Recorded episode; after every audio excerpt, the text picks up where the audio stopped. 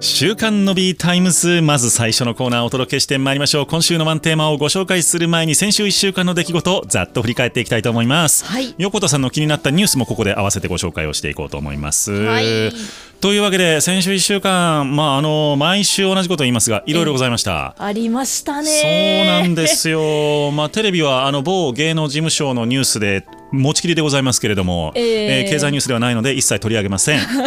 なんはい。か個人的に中国の不動産の動きが大きかったような気もしまああそうです、はい。いろいろございました。す。ええ。まあ、そんな中国の話題から今日は入っていきたいと思いますけどもはい。先週の金曜日のニュースでございました、はい。中国ね、あのーまあ、不動産もそうなんですけれども、ええ。経済が全体的に減速をしておりますと。おっと。いうことで経済が減速すると、はい。エネルギーやっぱ使わなくなるんですね、ええ。あの電気とか、そういうものをすべて含めて、うん。そうすると石油会社が儲からなくなるということでございまして、えー中国の国有石油大手3社ですね、えーこれがですね1月から6月減収となりました。うーん。ただ減収となったにもかかわらずはい。なんとええ。増産に向けて投資を拡大をするとえ？いうニュースがあったんですよ。正気か？なんでかというと はい。エネルギー安全保障の観点ということでございまして今ロシアが例えば世界中から経済制裁を食らってますよね。ええ。でもし中国がこれから本気で台湾に攻め入ろうということを考えると、はい。世界中から経済制裁を食らう。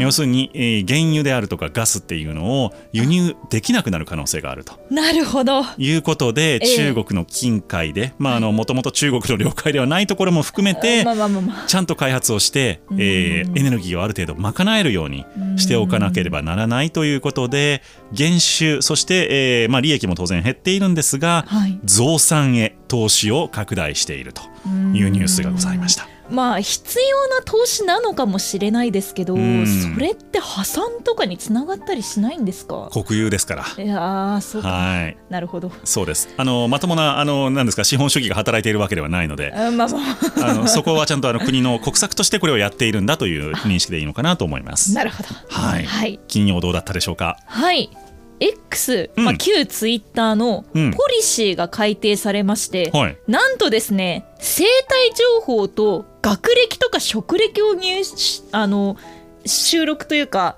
あの収集するってことそうですか？収集しなきゃいけないっていうことになったみたいです。へえそうなんです。しなきゃいけない方。まああの収集というか要は入力しなければいけなくなるかもっていうところですね。うん。あの8月30日にプライバリ、えープライバシーポリシーが改定されたんですけれども、はい。その改定版でですね、まあ、収集する個人情報の項目はい。に生体情報と学歴職歴が追加されました。うん。なぜかというと、まあ、生体情報は結構ね銀行でも使いますけど、はい。セキュリティうん。の面においてっていうことなんですけど、うん。あのまあ、ただどういう方法で収集するのかっていうのは分かってないんですよ。はいまあ、はい結構指紋とか目の交際とかだとまた特殊な技術が必要ですからうね。ん。それから職歴はなんでっていう話なんですけそどうですよね求人とかヘッドハンティングとかああなるほど。そうなんです。あと広告の表示にも使われるそうで。はい。まあ要は、まあ、これも収集方法はおそらく入力かなっていうところになるんですが、まあこれは主にターゲティング広告に利用されるんじゃないかなぐらいの気持ちでいますね。えーまあ X いろいろと批判されておりますが、えー。でも過去最高益なんですよね、今。そうなんですか。そうなんですよアンチが多いと人気もあるっていう感じですかね。まあちゃんとあのーまあさすがそこは商売のプロですよねイーロン・マスクさんもうんいろいろ考えた上で今の行動を起こしているということがあるんだろうと思いますので、えーまあね、えー、と批判はあろうかと思いますが、うん会社として、まあ、資本主義という観点から見るとえー正しいことをやっているのかもしれませんとそうですいねう。ことになりますね。はい。面白いはい。土曜日でございます、はいえー需要不足が解消したというニュースございました。ほう。さあどういうことでしょう？え要はまあなんか作ったり売ったりするところに対してこう、はい。物が余ったりすることがなくなったってことですよね。そうでございます。はい。まあ、需給ギャップというものをですね内閣府というところが算出をしているんですが、はい。需給ギャップというのはその個人消費だとか、うんうん。あと企業がその設備投資ですよね、ええ。えーと会社建てたり工場建てたりして投資をしている、まあ、そういう経済全体の需要とあと労働時間なんかから算出をする供給力ですね。どれだけその需要に応えることができるかと。い。うことをお計算をしてですね、えーそのお差額を求めるんですけれども、はい。これがずっとマイナスだった。要するに、えー需要の方が少なかった。という状況が続いていたんですが、はい。これが15期ぶりに解消プラスとなりました。で、えーはい。この脱デフレ指標というのがあるんですけれども、はい。まあ、あの財務省とかあの金、えー、と日銀なんかが参考にしています、はい。脱デフレを判断する4つの指標というのがあるんですね。はいそれが、えー消費者物価指数ですね。どれぐらいあの物価が上がっているか、はい。でこれずっとお2%以上16ヶ月連続で上昇してます。あと GDP デフレーターですね、これが GDP がどれぐらいこう、あの物価と乖離しているかということですけども、これが3.4%、3期連続で上昇していると、あと労働コストも上昇している、えー、さらにここに来て、需給ギャップもプラスに転じたということで、これはデフレからの脱出。うん、いやもう私小学校2年生の時うん。に初めて自分の読んだ雑誌でデフレを解説されてたんですよちびまる子ちゃんに、はい。そうなんですよ。なのでもうその当時からずっとデフレっていうのに、はい。もうずっと付き合い続けてきた人生だったんですけどそうですよ。ここに来てここに来て、えーインフレの世の中になってきてます。いやすごい。なんかまだ見ぬバブルを期待してしまう。そうでしょ？う、え。ーでもよく考えたら僕らの親の世代とかって、ええ。親が例えば若い頃は、はい。若い頃小さい頃は、ええ。なんかラーメンが300円ぐらいだったよとかっていう話聞いたことありません、ありますね。ですよね。なんか昭和えの中期とかは、えーもっと何々が安かったとか、ね、おにぎりは10円ぐらいだったとかっていう話聞くじゃないですか、はい。そう考えると、うん。それがこの30年40年起こっていないっていうのがおかしな話であって。確かに。だって僕の小学校の頃でも缶ジュース100円とか110円とかだったわけで今100 4 5 0円ってことでしょ？そうですよね。30年とかでそれぐらいしか変わってないんですよね。お物価が。確かに。本来はそれって200円とか250円とかに今まそのね昭和時代のスピードそのまま行くとなってないとおかしいわけで。確かに。だからこっからそういう時代が来ますおそらく。なるほどいろいろ変わっていくんですね。歴史の証人になっちゃうなんか。そう。はい。だから値上がりにそろそろ慣れていかないとっていう時期になってくるのかもしれません。そうですね。はい、はい。土曜日はどうだったでしょうか？はい。家族旅行とか家族のお休み。うん。まあ大体土日に合わせたり祝日に合わせたりすること多いと思うんですけどそうですね。ノビーさん結構自由業じゃないですか？自由自営業です。あじゃあまあ、すいません自由業じゃなくて自営業ですね。自営業です。うん。まああのなんて言えばいいんでしょう。その決まった日にちに働くっていう風なものではなくて、はいはい。うん。その案件によって動くみたいな状況じゃないですか。うん。ってなるとお休みってどうしてます？まあだから自由に取れるんですよね自分の休みは。あーなるほど。はい。逆にそう。ただあれですよ。子供が足かせになるわけですよだから。あーまあお子さんのお休みと一緒になるかどうかは別ってことですよね。そうなんです。はい、まあこのお悩み多分まあ大半の人は結構持ってらっしゃるかもしれないんですけど、うん。あの大分県の別府市ではほう。1日からですね、うん市内の小中学生が平日に家族旅行をする際にうん。3日間までは欠席扱いにしないという取り組みを始めたんですね。なるほど。はい、これはなぜかというとこの別府という土地柄に関係しているんですよ。うん。別府って何が有名ですか？別府といえば温泉です。そうです。うん。温泉地なんですよ、うん。なので土日祝日に働いている方が多いんですよ。ああそういうことか。なるほど。そうなんですよ。そうですよね。観光地だから。そうなんです。なので平日に家族水入らずで過ごせる時間を増やした方がいいんじゃないか。ということなんですよ。土地柄ですね。そうなんです。なんとですねあの土日が繁忙期となる宿泊とか飲食で働いている方、うん。市内ではなんと1割を占めてるんです。ああそれはじゃあ大きなインパクトですねそうなんですよ。これ全国平均の2倍なんですって。なので休日のあり方というものを4月から検討してきた結果この取り組みにつながったということになりました。なるほどね、はい。いやまあ萩和さんもコメントしてもらってますけどあの、ええ。ラーケーションああ今時さ今時さっていう言い方あれですけど、ええ。ズームでやったじゃないですかコロナでみんな授業を、ええええだからもうそれをできるようにすればいいのではって思うわけですよ。ああ確かに。で今だってコロナでね1週間休む子供だっているわけで,、うんええでそしたらじゃあそのなんだ家族と水入らず過ごしていても、うん。旅先には行くけれども授業は一応うん9時から3時までやりますみたいな、ああ確かに。別にいいじゃないですかそれでって。そうですよね。そうそうしたら授業も遅れないし、うん。まああのそれなりに楽しめるでしょうし。まあ、そうですね。一応その授業に関しては、うん。えー、と原則5日前までに目的地とあと学習目標を記した紙を提出しなきゃいけないということらしいですよ。学習目標とは？まあ多分あのどこまで単元進むだろうから その遅れを取り戻すためにあその後どうするとかってことだと思いますが。そうですよね、はい。なんかもうちょっとこうねハイブリッドでやればいいのになって思いますけどね。そうですね。なかなかの取り組みでございます。でも第一歩ですねそういうのって。ね。これが全国に広がっていくのかなとも思いました。それ経済効果でかいと思いますよ。あ確かに、うん。そうですよだってね。子供が休めないからってみんなね夏休みとかゴールデンウィークとかに旅行集中するわけじゃないですか。確かに。バカみたいですよあれ本当に。だって。繁忙期っていうのもそうなると変わってくるのかもしれないですね。そうなんですよ。だって5月の後半とかにえ平日とかに旅行旅行に行ったらええ。ホテル1万円とかで泊まれるけどゴーにルデンウィークとかに行ったら5万円とかになるわけじゃないですか。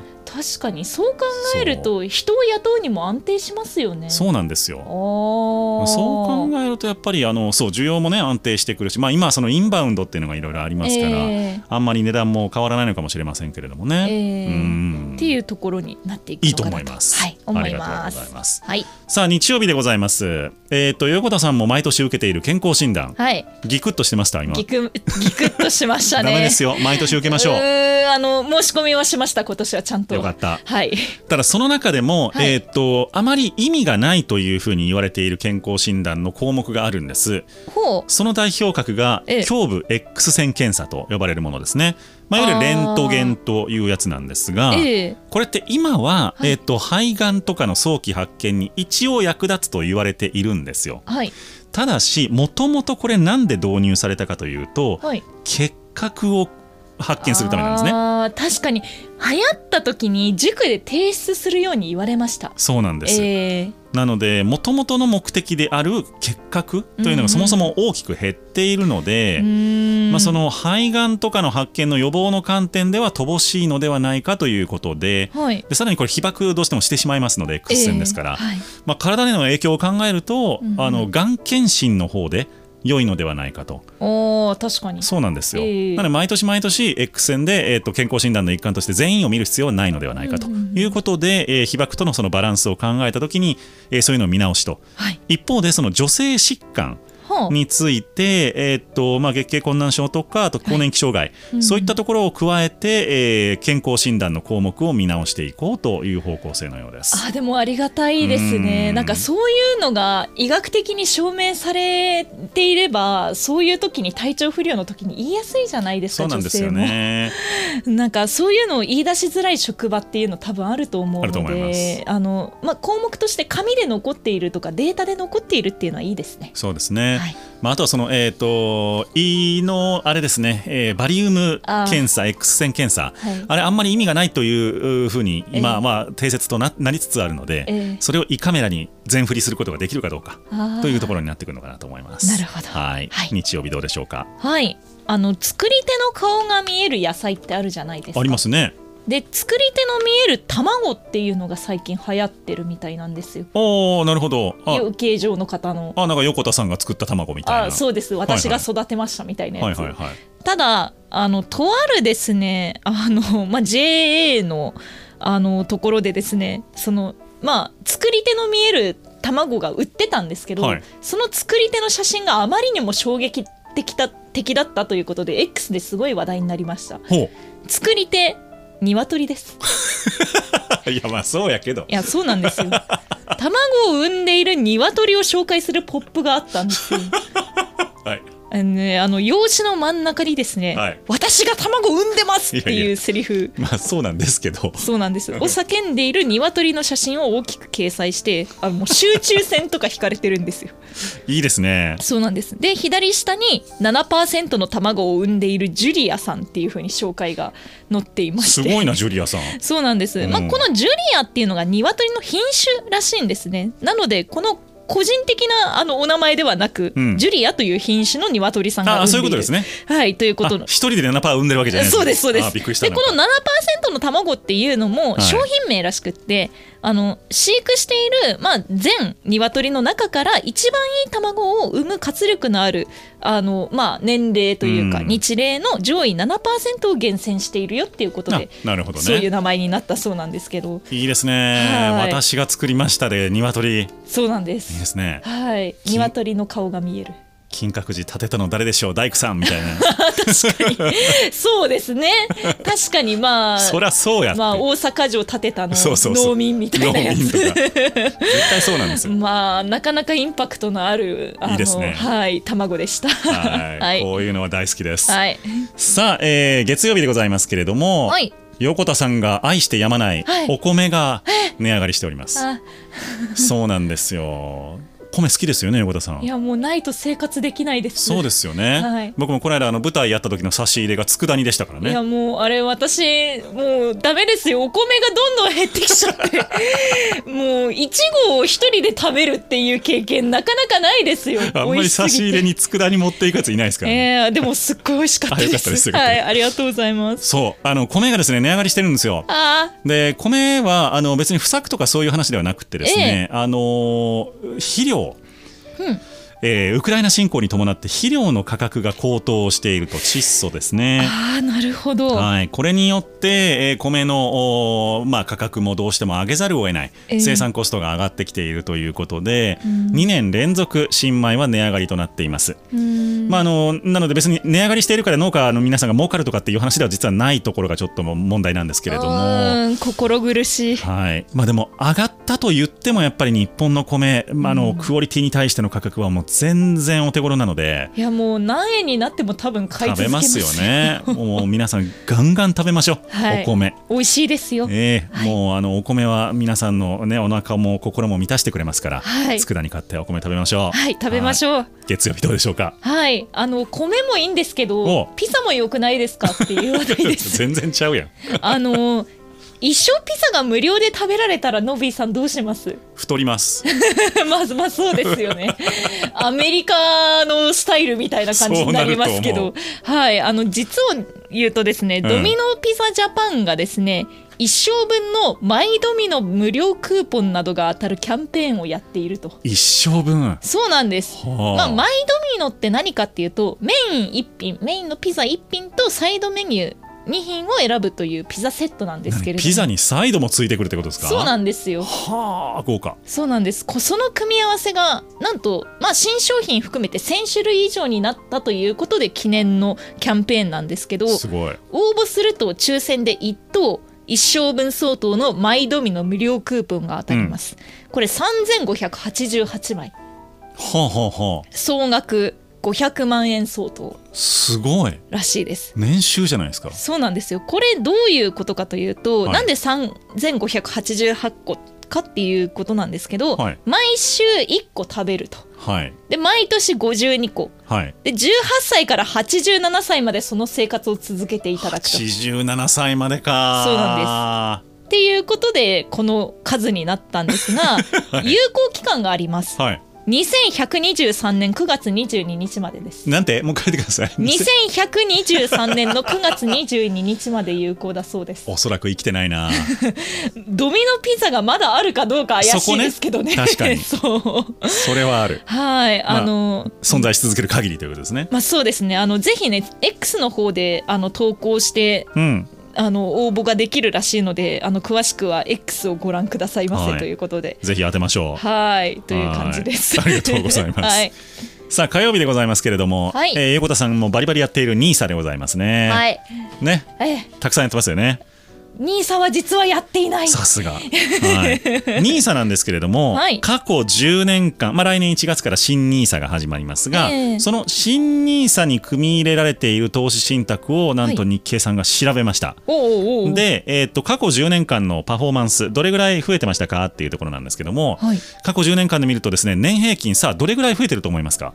例えば日経225に連動する投資信託にしましたってえー、でも年2%とか。ぐらい思うじゃないですか。年10%平均で増えてるんですよ。そすごいですね。すごくないですか？過去10年間で。ええ。そうなんですえーまあ、それは日経平均がこの10年間で大きくねアベノミクスなんかもあって上げているということがもちろん要因としては大きいんですが、はい。えー今度新ニーサに組み入れられるような投資信託、まあ、株式の投資信託ですね、えええーこれを長期かつ分散して運用すると年率10%というのが過去10年は出ていたと。はあすごいですね。そうなんですよでもこんだけ日経平均上がってるじゃないですか、ええ。でももう僕の知り合いの投資家ですよね。金融機関でやっている人たちも、ええ。皆さん口を揃えているのは、まだ割安。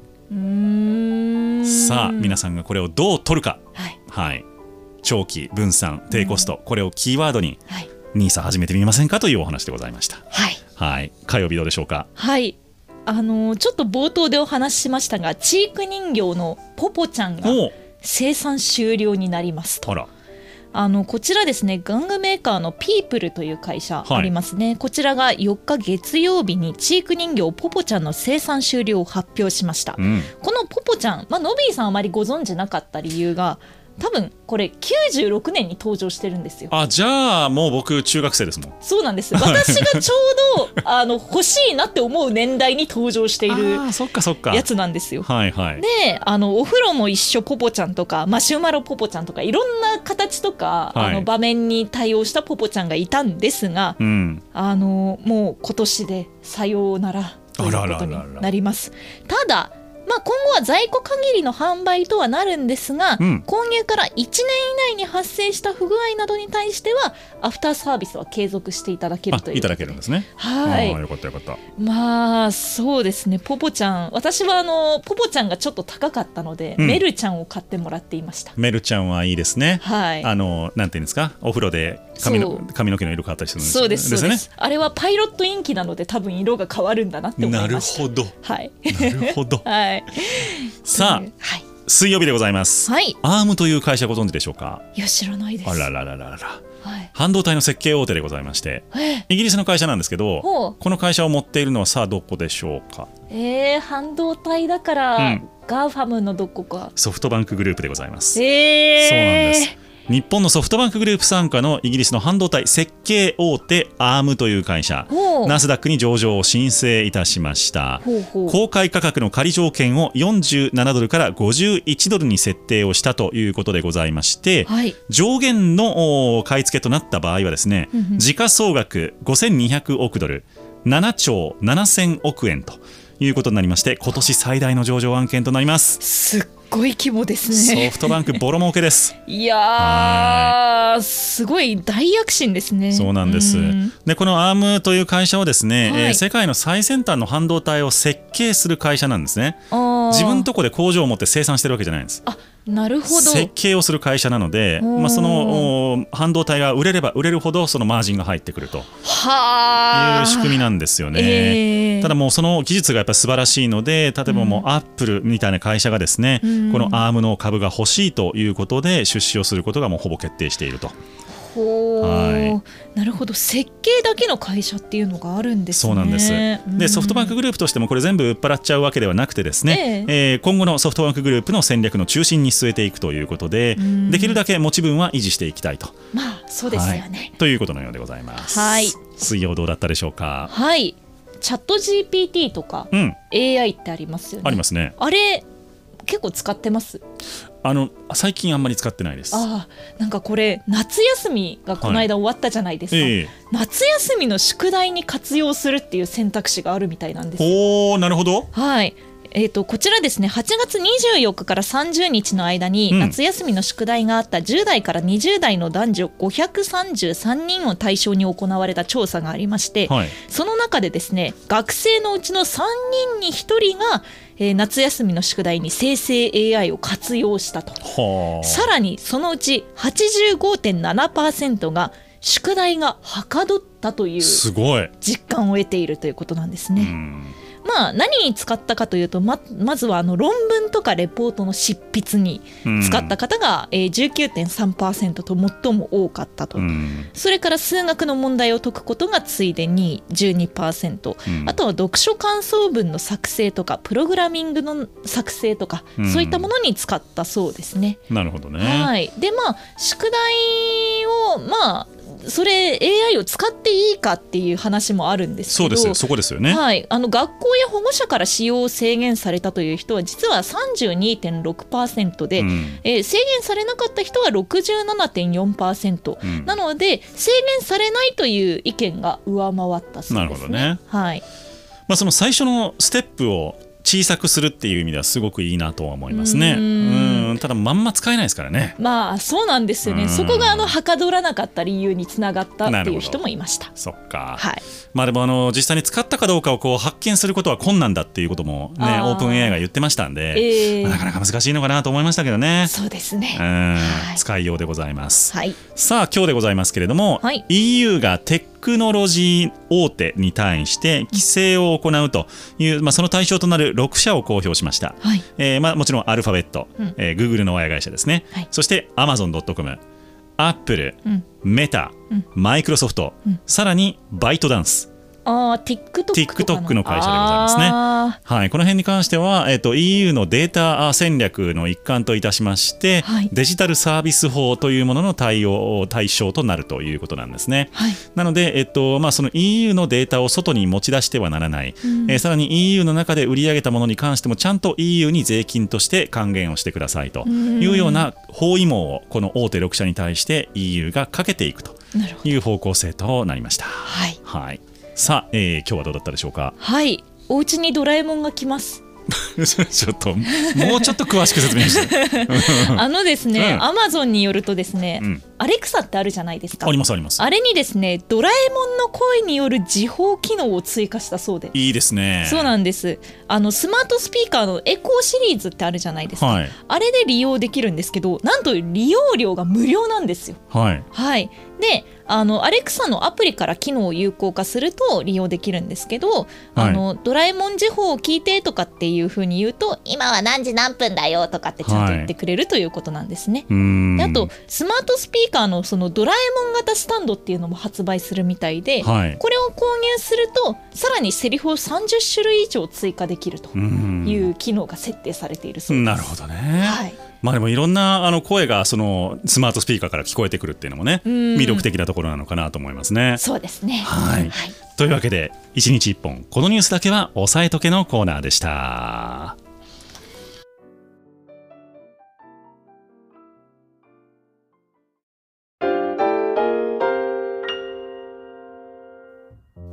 今週のあと1日をワンテーマで乗り切る経済情報バラエティ番組週刊 Nobby タイムズ。今週のワンテーマのコーナーです。毎日毎日読み切れないほどの情報が押し寄せる現代社会。そうは言っても世の中の流れを読み解くために必要な情報は限られております。この番組ではキュレーターである私 DJ のビーが過去1週間のニュースを振り返って最も重要だった世の中の流れを分析。一つのテーマに集約してお届けをしてまいります。はい。ということでございまして、はい。今日のテーマでございますが、はい。広がる不動産格差とさせていただきましたなんかすごい揺れてますよね今。そうなんです、うん。まあ、中国の特に不動産っていうのが話題になってるのかなと思いますけれども、はい。意外とそれ以外のところでも、おうん。揺れ動き国内でもございまして。はい。まあ、コロナ禍でですねそのオフィスとかホテルの需要が大きく変動しましたというのがあったと思いますけども、はい。まあ、今も住宅も含めて世界の不動産市況というのは大きく変動しているというところで今日はその都市と地方とかねあと日本と海外とかちょっとずつ広がっている格差についてお話をしていきたいと思います。はいさあそして、えー一番最初でございますね。先週の金曜日ですがはい。住宅ローンの金利でございます。えーこれ半年ぶりの高水準まで上昇いたしましたというところなんですが、はい。えー、と大手、え5つの銀行ですね、はい。ここの平均が3.65%まで、えー、と上昇しているというところでございます。これあの基準金利というところですので、はい。あのそこからね割引が入ってということにはもちろんなるんですけれども、はい。最優遇金利とと呼ばれるものでも、えー、と1%、1. まあ、2%から3%というところが多くなってきているようです。はい。はい。まあ、これは金利の上昇を受けてですねやはりそのお住宅ローンの、えー金利についても上昇せざるを得ないということなんですが、今のところ上昇しているのはこ固定金利だけなんですね。ああそうなんです。固定金利というのは、え長い金利ええ。長期金利に連動するというふうになってるんですけれども、はい。今日本の金利も徐々に上がってきているんですが、ええ。一番影響を受けているのはこの10年ものとかね、うん。ちょっと長めの金利っていうことなんですよね。はい、でより短いところの金利は変動金利の方に影響を与えるんですがはい。今のところこの変動金利というのは、はい。えーまあ、あの大きく変わってきていないので、えうん。ー短期金利と連動するところですね。あまり変わってきていないので、変動金利には影響がなさそうだということなんですけども、なるほど。当然この先ずっと長期金利が上がるっていうことになると、ええ。短期金利も変化せざるを得ないので。ええまあ、これはですね、えー長く変動金利を持ち続けてうん大丈夫かというとちょっと微妙かなっていうところには来ている可能性ございます。うーうん。んなんかお家買う時とかビクビクしちゃいそうな気しますね。そうなんです。変動金利だとあの、はい。まあ、1年ごととか半年ごととかに金利の見直しが入るので、ええ。まあ、その度にですね、うん。上がったかな大丈夫かなみたいにならないようにね、はい。しないといけないなとは思いますので、はい。まあ、ハラハラしたくない人は、できるだけ安いうちに固定で組んでおくとはい。いうのが良いのかもしれません。はいはい。そして土曜日でございますけれども、はい。住宅購入に関してのお話あえー中国政府のお話でございますね。はい。住宅購入の家計の負担をなんとか軽減をするためにですねほう。1軒目の購入額に占める頭金の比率。はい。えーこれをですね 20%2 件目の場合は30%というところまで、えー低く、まあ、下げるということを、えーいたしました。はい、そうなんです。まあ、これまで30%から35%というところが設定されていたんですけれども、ん。要は今そんなにお金持ってない、ええ。でも家は買いたいという人の需要を喚起するためにですね、うん。頭金の比率を低くしてもお買えるようにということになったわけなんですが、はい。ちょっとこれやりすぎるとですね、ええ。あのねアメリカのサブプライムと同じようなことが起こりかねないわけです。そうですよね。しかはいも支払い能力がないのに買っちゃって破綻しましたとかじゃ困りまですもんね。なので中国今ただでさえちょっとまずい状況になっているにもかかわらず、えお金がない人が返済能力が低い人がどんどん家を買うっていう状況になると、今後ね不動産会社だけじゃなくってはい。民間の側でも破産する人が増えてくる可能性もあって確かに。ちょっと問題なのではないかという声も出てきています。はい。はいそして日曜日でございますけれども、はい。今度は日本のお話です。はい。日本の都心のホテル料金はい。大変上昇しております。みたいですね。そうなんですよ。都内の高価格帯のホテルの平均客室単価はい。新型コロナウイルス化前より3割高くなりました、おおまあ、上昇率という意味ではなんとはい。天下のニューヨークを上回っていると、そうなんですよ。インバウンドってことですか？まあ、インバウンドもそうですし、まあ、はい。国内もやっぱりあの旅行需要が出てきているので、まあ、余裕のある方は高級ホテルに泊まるということなんだと思いますが、はあ、えー平均客室単価ですね、はい。海外のほ高級ホテルの目安とされている10万円を初めて超えたということでございまして、まあ、パレスホテルですね。10万うん。パレスホテル東京、えー平均がだいたい8万7999円とはい。いうことでございまして一泊ですよ。すごい金額だなと思いますけれどもね。私のサラリーマン時代のボーナスが吹っ飛びますね。うん。そうなんですよ。ええ。まあ、そんな安かった？いや安かったんですマジですか、はい。もうちょっと欲しかったね。ええ。しょうがなかったけども、まあそうですよ。ええ。まあそんなわけで本当にあの都心の高級ホテルっていうのはもう10万円当たり前みたいな状況になってきているのでーはい。ちょっとね不動産、まあ、足りてないっていうことがそこに拍車をかけてきて,、えーきているのかなと思いますね。なるほど。まあ、海外の方も日本に来てわざわざじゃあゲストハウスみたいな比較的安めのところに泊まるかっていうと、うん。やっぱりせっかく来たんだからね。まいいとこ泊まりたいよねっていう需要もたくさんあると思うのあで。そうですよね。それを捉えられるかということになりそうです。はい。月曜日でございます。はい。えーっとですね、豪雨などで被災した後にはい。復旧されずに廃線となるローカル線これが増えているということなんですね。はい。10年間でなんと250キロ。えこれが廃線となってしまったということなんですね。えまあ復旧費かかるのかもしれないですけどうん。インフラですからねこれ。そうなんです。うん。当然そのインフラ代替としてバスを出したりとかっていうことはされているわけなんですけれども、はい。一度被災して、えーまあ、壊れてしまった鉄道、うん。路線というのはなかなかこれを復活させるだけの、えー財力がない、えー鉄道会社というのが多いということになってるんですよね。なるほど。はい。まあ、それだけたくさんの、あのーねえー収益を生み出していないローカル線に関しては、はい。復旧費が壁となってえーいるわけなんですが、うん。これが進むとはい。当然地方のはい。地下にも影響してきますよね。確かにそうですね。大体でバスとかが通ればいいですけど。そうです、まあ、バスと鉄道どっちが使い勝手が良いかっていうところも問題になると思いますしうんね確かに。交通の便というのはなかなかこれから課題になってくるような気がいたします。はい。はい、で火曜日でございますけれども、はい。えー地方の再開発、えー進めたいというところはねあの先ほどの廃線の話とは逆に多いわけなんです。ええ。でいろんなところで再開発プロジェクトというのは人がね出てきたのでコロナが終わって進めようというところになってきているわけなんですがはい。物価高というものがそこに直撃をしているということなんですうね。もともとの、えー事業費の、はいまあ、1.5倍とかっていう金額がね、えーかかってしまうというようなところも結構多くてですね、はい公共の建物を建てるにも資金が不足をしてしまうという例が相次いでいるようです。まあしかもこう公共のものだと収益性とかをあんまり考えられない部分もありますからね。なのでやっぱりこの、おまあ、商業ビルであればある程度採算が取れればね、うん。えーこの先なんとかでっていう可能性もあると思いますけれども、はい。それがちょっと今制限されつつあるというのが火曜日のニュースの状況でございました。はい。